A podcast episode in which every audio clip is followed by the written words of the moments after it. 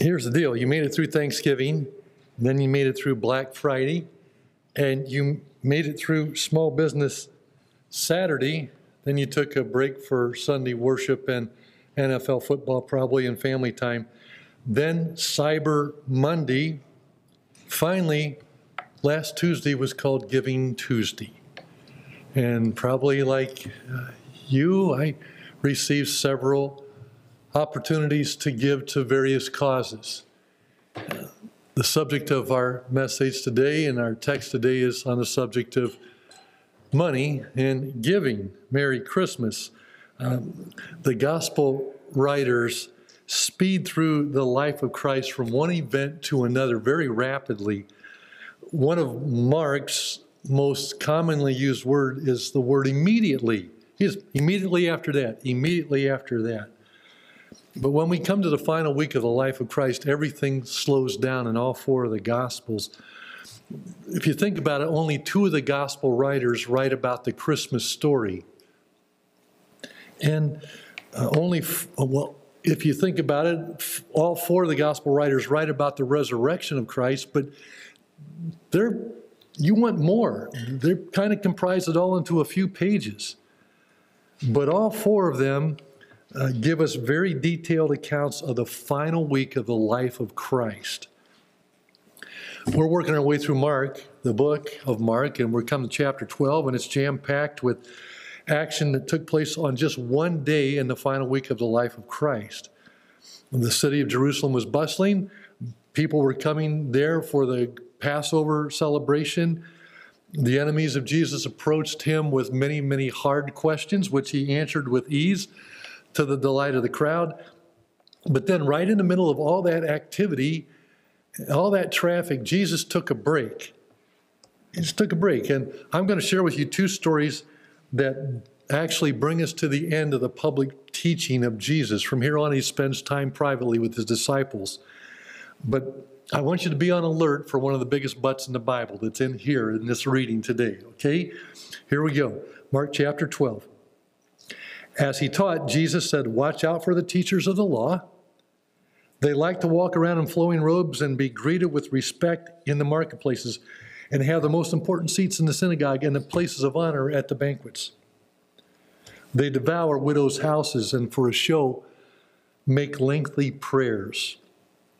These men will be punished most severely. Right after that, Jesus sat down opposite the place where the offerings were put and watched the crowds putting their money into the temple treasury. Many rich people threw in large amounts, but a poor widow came and put in two very small copper coins worth only a fraction of a penny. Calling his disciples to him, Jesus said, Truly I tell you, this poor widow has put in more into the treasury than all the others. They all gave out of their wealth, but she, out of her poverty, put in everything, all she had to live on. You can quickly see in these two stories the contrast between the attention grabbing religious authorities and this anonymous poor widow. And now I throw in this companion passage from Mark chapter 6. Be careful not to practice your righteousness in front of others to be seen by them. If you do, you will have no reward from your Father in heaven. So when you give to the needy, do not announce it with trumpets as the hypocrites do in the synagogues and on the streets to be honored by others. Truly, I tell you, they have received their reward in full. But when you give to the needy, do not let your left hand know what your right hand is doing, so that your giving may be in secret. Then your Father, who sees what is done in secret, will reward you. I was thinking about these scriptures this week, and in my mind, there was this story that I remembered from a Seinfeld show. And I, I had to kind of go back and dig out the, the dialogue to remember it exactly. But this is how it goes. Remember the stumbling, bumbling character, George Costanza, everyone's favorite. Uh, George made a purchase in a restaurant.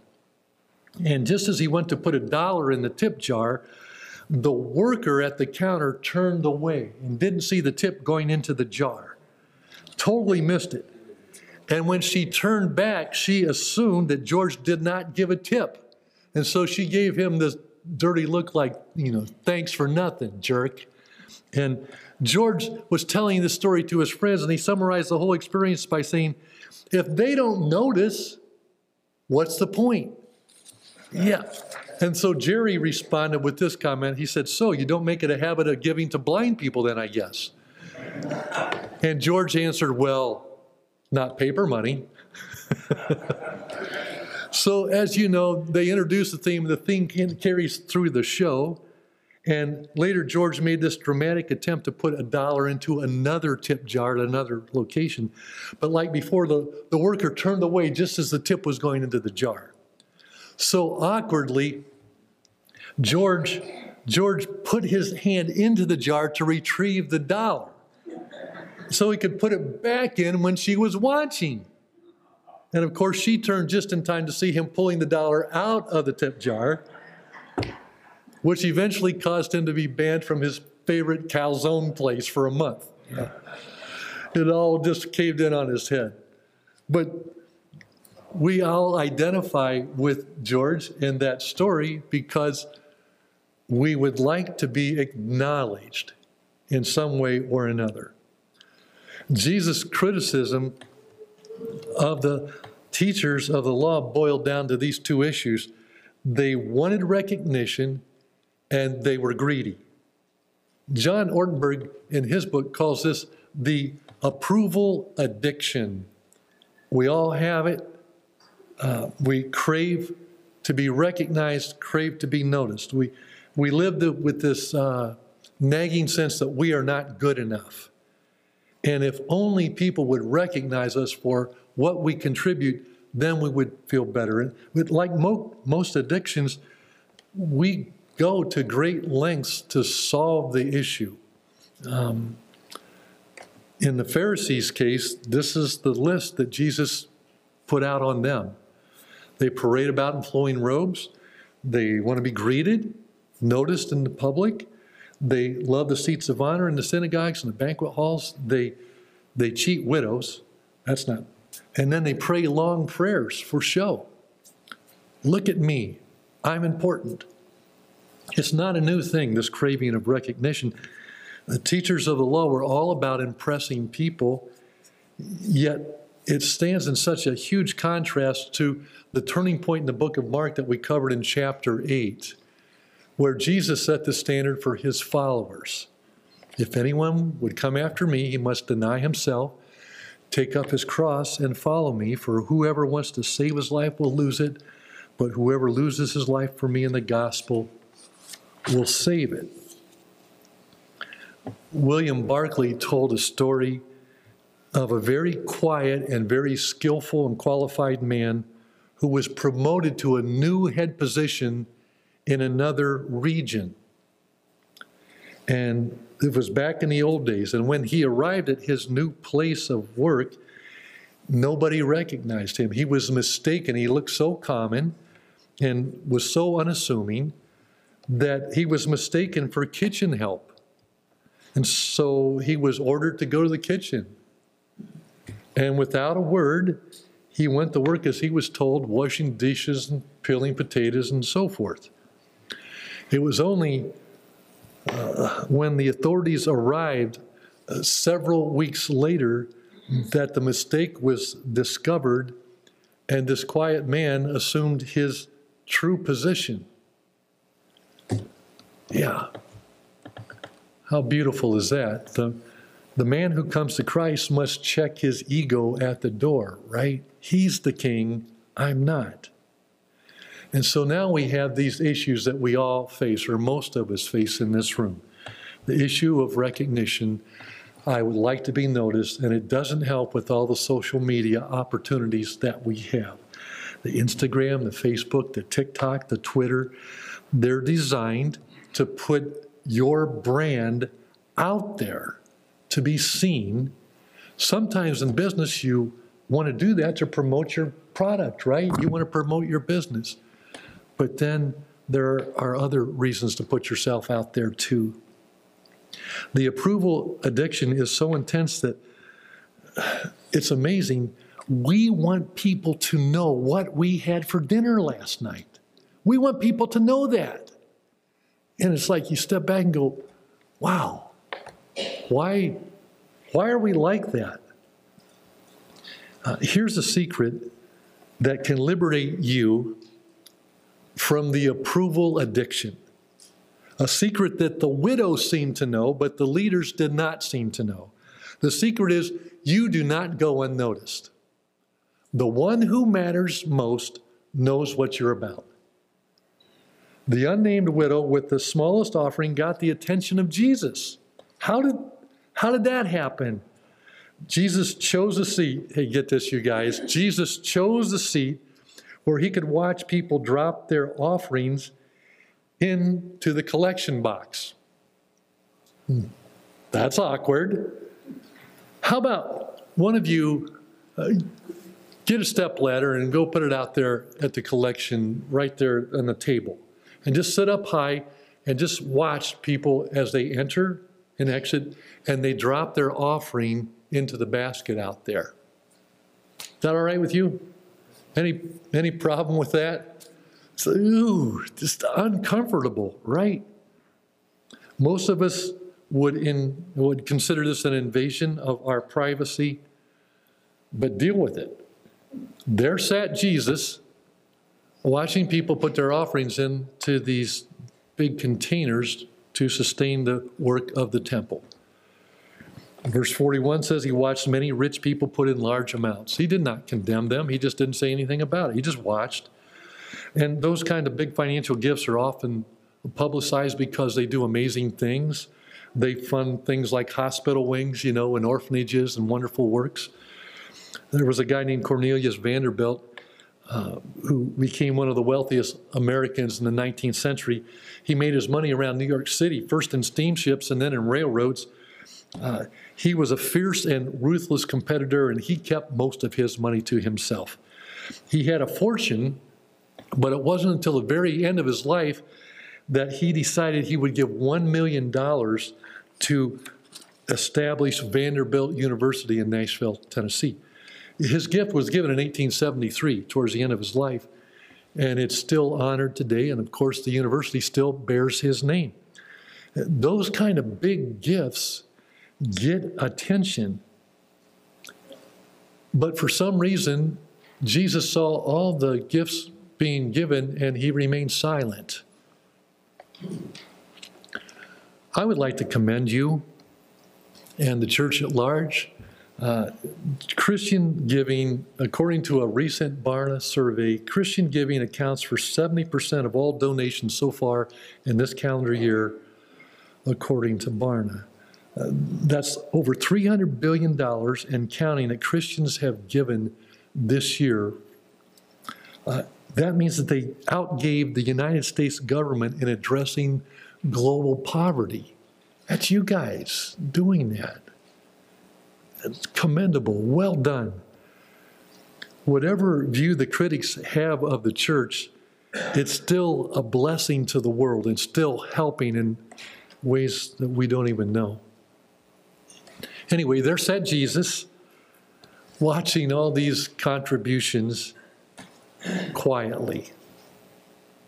The widow approached the collection box. Apparently, by the way she was dressed, Mark tells us that she was poor. You have to figure that out yourself. I don't know how she looked, but they knew right away her situation. She put in the smallest coins in circulation. Now, I read this and I find it hard to believe, but I wanted to share it with you. Mr. Black, in his commentary on the book of Mark, says this A denarius was worth a man's wages for one day. Two coins that she put in were worth one 144th of a denarius. Ah, uh, I don't know how that was figured, but you probably don't care much about the pennies in your ashtray in your car. You probably are just there, they're under the seat, they're just pennies, right? In our culture, pennies are almost worthless. In fact, I'll tell you something that'll probably really uh, burn your toast. It, it currently costs two cents to make a penny in our culture, and it takes seven cents to make a nickel. So based on what the U.S. Mint has reported, taxpayers lost about $85 million last year making pennies, and they lost about 33 million making nickels. It's a losing proposition, but we still make them and there, have a nice day. Um, it's hard for us to think of something that is a fraction of a penny, right? Uh, we leave pennies in cups for the next customer to make the correct change. And if we drop it out the window going through the drive-through where it goes underneath the seat, it's like, ah, it's okay, we'll maybe find it next summer, you know. Jesus calls his disciples to him. It's crowded, there, there's lots of foot traffic, but it is a teachable moment. Nobody noticed this woman or her offering except Jesus. And I say that to tell you that your, your effort, your value, your gift, you, nothing is hidden from God's sight. That means you. Proverbs 15:3 says, "The eyes of the Lord are everywhere, beholding the evil and the good. He sees it all." And you remember the great words from Psalm 139, 1 through 4. Oh Lord, you've searched me and you know me. You know when I sit and when I rise, you perceive my thoughts from afar. You discern my going out and my lying down. You're familiar with all my ways before a word is on my tongue. You know it completely, O Lord. So he knows you. He knows what you're going to say next. He knows you better than you know yourself. He knows your thoughts. He knows that you give. He knows why you give. He knows how much you give. He knows all of that. And he says, I tell you the truth, this widow has put in more than all the others. No, she didn't, because we saw what she put in and we saw what they put in, and they put in large offerings, and she put in a fraction of a penny. So, what are you talking about? Well, God measures the gift by the sacrifice, not by the amount of the gift. The other givers reserved some of their wealth, they held it back. But this girl put in everything she had. Well, that's a new way to look at uh, uh, Giving Tuesday. She was commended not because of what she gave, but because of what she had left. And she had nothing left. She gave all she had to live on. Uh, when you give money, it's very reckless of you. You know that, right? There's no guarantee of anything other than you gave the money. I know there's a promise, it's out there. The Lord will bless those. If you're generous with others, you, you will be blessed yourself. He who refreshes others will himself be refreshed, Proverbs says. But there's a recklessness to it. You're going to give, and you're going to maybe get a blessing back two years from now that you don't recognize as connected with what you gave. There's no, there's no guarantee. Giving has a recklessness to it. This woman, I mean, by all rights, you guys, she should have kept half of one of those pennies back, right? She should have kept something back. No one would have blamed her man, she's risky, she's dangerous, she's radical. She walked away saying, You got it all. And I'm hopeful, hopeful that I'll get my daily bread tomorrow. I'll trust that God will provide.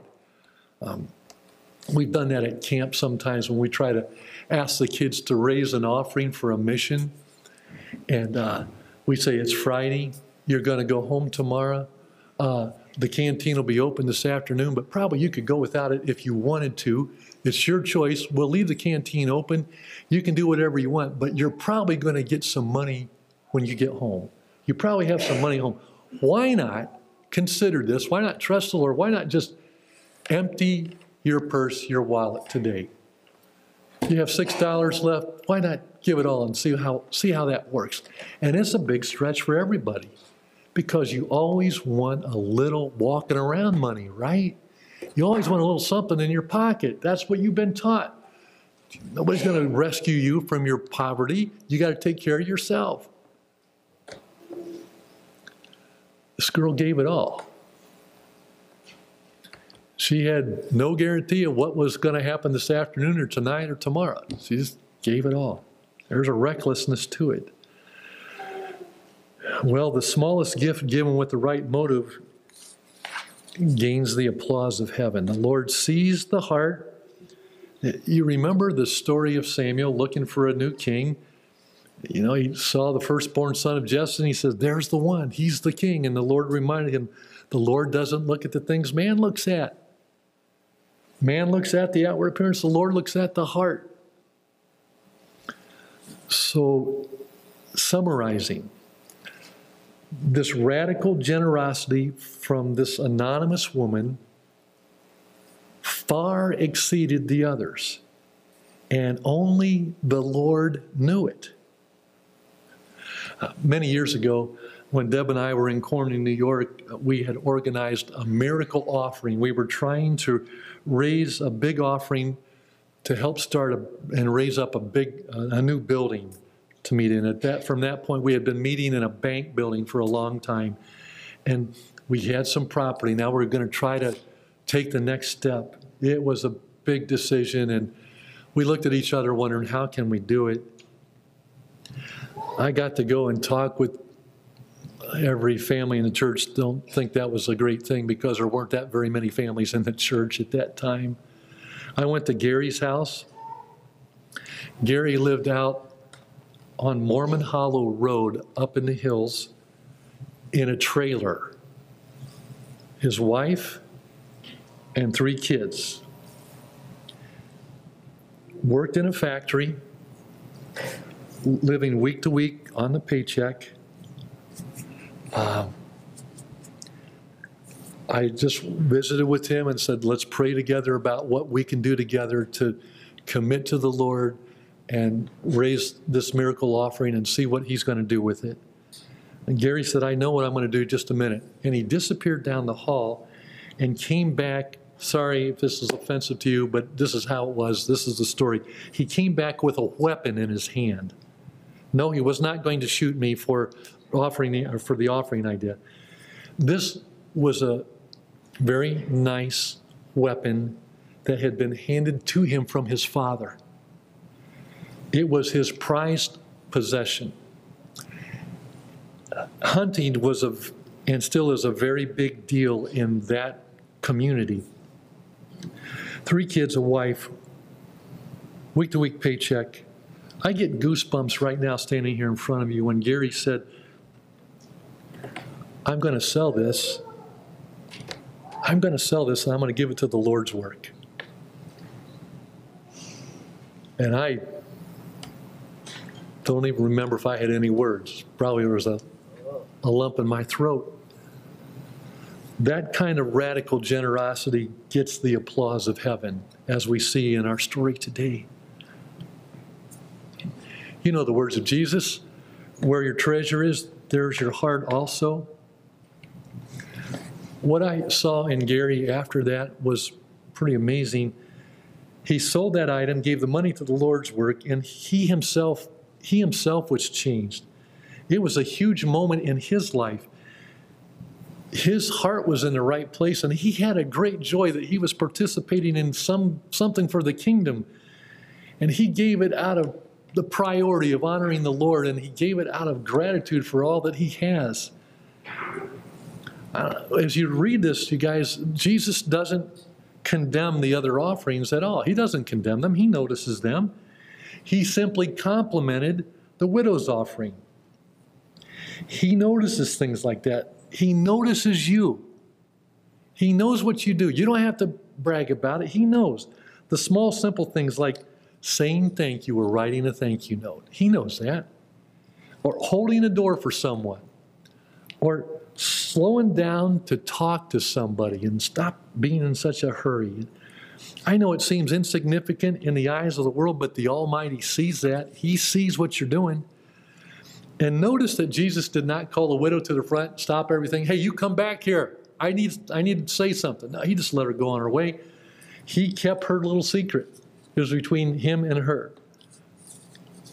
Now, back to Matthew 6 for a second. Jesus repeats the same promise three times Father, your Father who sees what is done in secret will reward you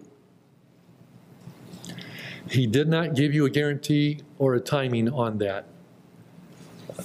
of when he's going to reward you, how or where. But our Father who is unseen takes notice and will provide for you. And so this woman found the secret approval of God was sweeter than the public approval of men. Between her and him, there was a sweet relationship. And I will just tell you that it's uncomfortable for me to be up front most every Sunday. It's really, uh, it comes with the territory. I know, I'll just tell you straight up most of the work in God's kingdom is done off stage. Most of the work in God's kingdom is done quietly behind the scenes. Sometimes we make a big splash and make the news, but most of the time, only God sees what you've done. Only He knows. And He likes it that way. And He's applauding. He's applauding. He's seeing. He's proud of you. He knows that some of you are driving an older car so that you can give more money to the mission fund. He knows that. He knows that some of you stopped to help a stranded driver and never took a penny and never left your name. He knows that. He knows that you prepared food and dropped it off and never spoke about it. You just did it. And you keep doing it. He knows that you sent a gift card in the mail to that certain person with no return address and no signature. Just dropped it in the mail. He knows that you mowed your neighbor's lawn and kept it to yourself. He knows that you donated to a kingdom cause on Giving Tuesday anonymously. He saw you do that. He knows that you pray. He knows that you go without. He knows that you put other people in front of yourself. And it's you and it's the Lord keeping this secret. And it's a great adventure trying to be his servant in a world that is addicted to attention. You gain the applause of heaven. He's watching, he's looking at his heart, and he knows. And in this world, you will be anonymous and you will be unthanked and you will be unrecognized and unnoticed most of the time but I steal this line from Max Lucado you will gain the applause of heaven. And that is a sweet, sweet thing to get. I need to invite the worship team up as I finish up here. The widow was poor in money, but she was also poor in another way. Guys, she was poor in spirit. It's a beautiful thing. The Lord loves the poor in spirit character. It means that I know that on my best day, I don't measure up. On my best day, I don't deserve anything, that I'm spiritually bankrupt. Spiritually speaking, my cupboards are empty and my pockets are empty, and I don't demand justice for myself because I know a just judge would condemn me for who I am and what I've done. I know what I deserve. I don't brag about my goodness. Begging for mercy is where I'm at. That's the poor in spirit. We ask God to do for us what we cannot do for ourselves. So when we confess our sins and our need for God, He gives us a total pardon. You're free. You're forgiven. It's called grace. And it is a privilege for me on behalf of the church and behalf of the kingdom of God to offer this grace, this gift to you from one beggar to another. You need the Lord in your life, and He would love to come and enter it.